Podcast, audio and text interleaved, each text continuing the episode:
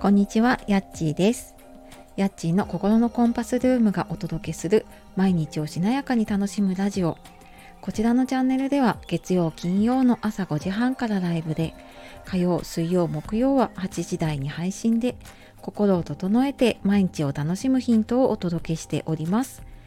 メンバーシップでは週1回配信やライブでよりリアルな体験談を通してしなやかな物差しを持つための質問や相談にもお答えしております。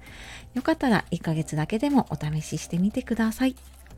本日もお聴きくださりありがとうございます。えー、連休中の方、お仕事の方いると思いますが、えー、いかがお過ごしでしょうか？まあ、なかなかね連休だからってゆっくり休めない方もね多いかもしれないですが少しでも楽しみ見つけていきましょう。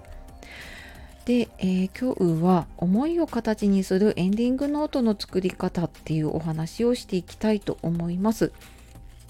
私はねあの就活の活動とかエンディングノートの活動をしていたりあの介護の仕事ケアマネージャーとかね長かったので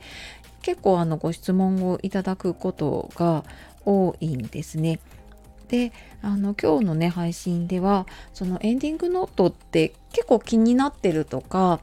まあ、そういう自分のこと親のことでね気になってるんだけどあのかけてないっていう方が まず初めに何をやったらいいかっていうのが、えー、分かるお話をお届けしていきたいと思うのでよかったらお付き合いください。で、えー、私もねなんかその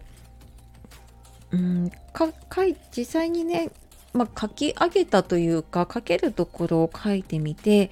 でそうすることでねやっぱりその将来に対するどうしようっていう不安だったりとか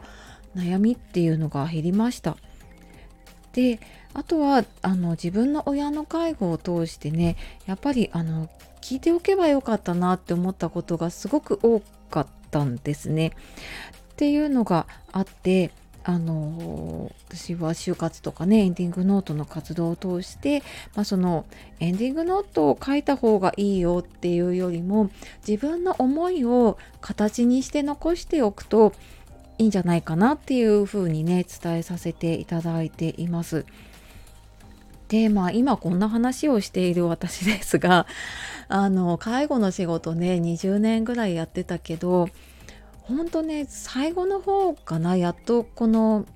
うんまあその親のね介護とか看取りが終わってからあやっぱりなんかこういうの大事だなって思ってた時にちょうどあの知り合った方がこういう活動をしていたっていうのがあるんですけどなんかそれまではエンディングノートってあなんか聞いたことあるなみたいな感じなんだけどなんか考えたくなかったったんですよねその時はそんななんかエンディングって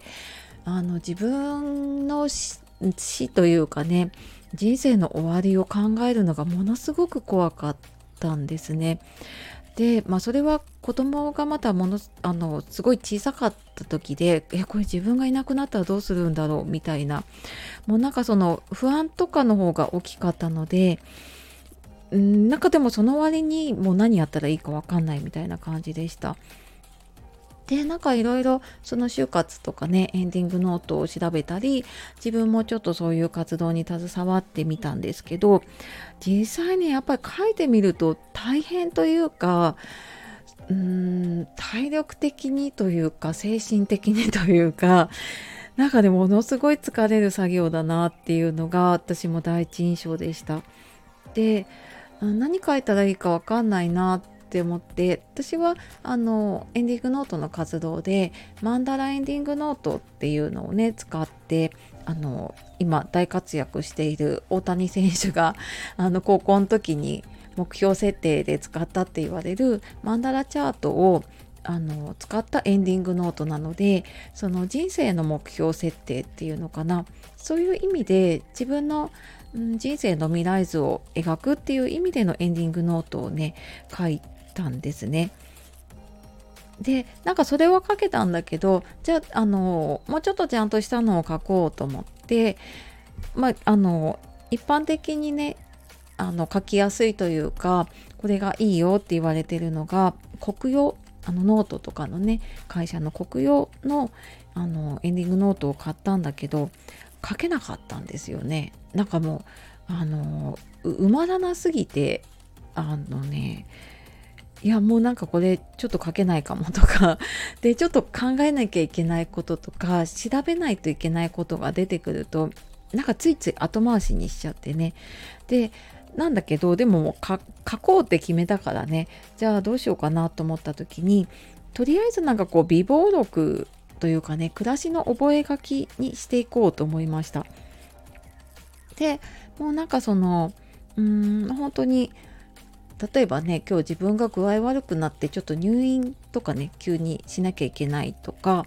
なんか倒れちゃったっていう時に何が必要かなって言ったらやっぱりなんかねあの保険入ってるのかどうかとかじゃあ貴重品どこにあるのかとかあのいろんな手続きの方法だったりとかねっていうあのすぐに伝えなきゃいけないことっていうのは書いておこうかなっていうのと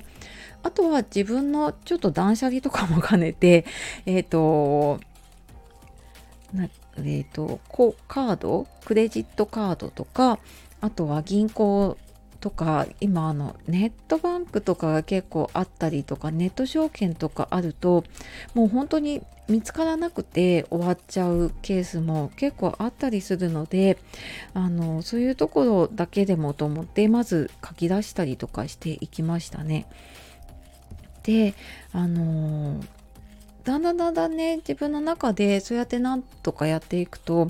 自分の中でこう大切にしたいことっていうのが見えてくるんですよ。ねこう判断の物差しみたいなのが。でそうすると何を残したいのか。で逆に何を残したくないのか。なんか人によってはやっぱりねあの写真だったりとかあと見られたくないものだったりとかねそういうのあると思います。であとはこうやってほしいことやってほしくないこと。まあ、これ延命とかもそうだし、うん、介護を受ける時とかもそうだと思うんですけどね。うん、自分はなんかどういうふうにしてほしいのかなみたいなのっていうのがなんかねだんだん考えていくうちにあの決められるようになっていきましたね。まあ、これはなんか他の方もやっぱりあの時間をかけて書いたりとかあとはもう直感であの時間を決めて書くっていうのもね 一つでね、うん、なんかそういうのやっていくと意外と書けるかなと思います。でなんかなかなかちょっとこう考え出てこないなっていう時は結構なんかこうするべきじゃないかとかこうしなきゃみたいなのにとらわれてることがあるのでなんか何も制約なかったらどうしたいかなっていうのを考えてみると意外と書けたりすることがありますね。で、まあ、すぐに誰かに見せるわけじゃないので自分の心の声としてねあの書いておくっていうのもいいんじゃないかなと思ってます。でエンディングノートのワークショップとかやると 結構女性の方参加する場合が多いのであのお墓はねいらないっていう方も最近多いんですね。で中でもその、えーとパートナーとかね旦那さんのそっちのお墓には入りたくないっていう本音が結構ちらほらと聞かれたりすることがあります。ただあのこれ本当に自分で考えてじゃあどうしたらいいかっていうのを、まあ、考えて伝えておかないとまあ、あのその願いはね叶わなくなってしまうので、まあ、ちょっとね考えてみるで書き出してみるっていうのがねまずスタートかなと思います。でちょっとエンディングノートなかなかね時間なくて書けないよっていう方はそのクレジットカードのコピーとか銀行のカードのコピーとかを両面取っとくだけでもこうなんかコピー機にねバーって並べてで取るだけでもあここに口座を持ってるんだなとかっていうのがわかるので、まあ、そんな小さなステップでね始めてみてもいいんじゃないかなと思います。でこう完璧にね準備するのってなかなか難しいんだけど自分にとってちょっとここだけはって思うものだけでもねちょっとやあの準備して考えてみると、うん、あの自分のね後悔しない暮らしができたりとかうんそのやっぱ先々の心配がなくなると今を楽しめるようになるっていうのもあるのでなんかそんな風にねしていけるといいんじゃないかなと思います。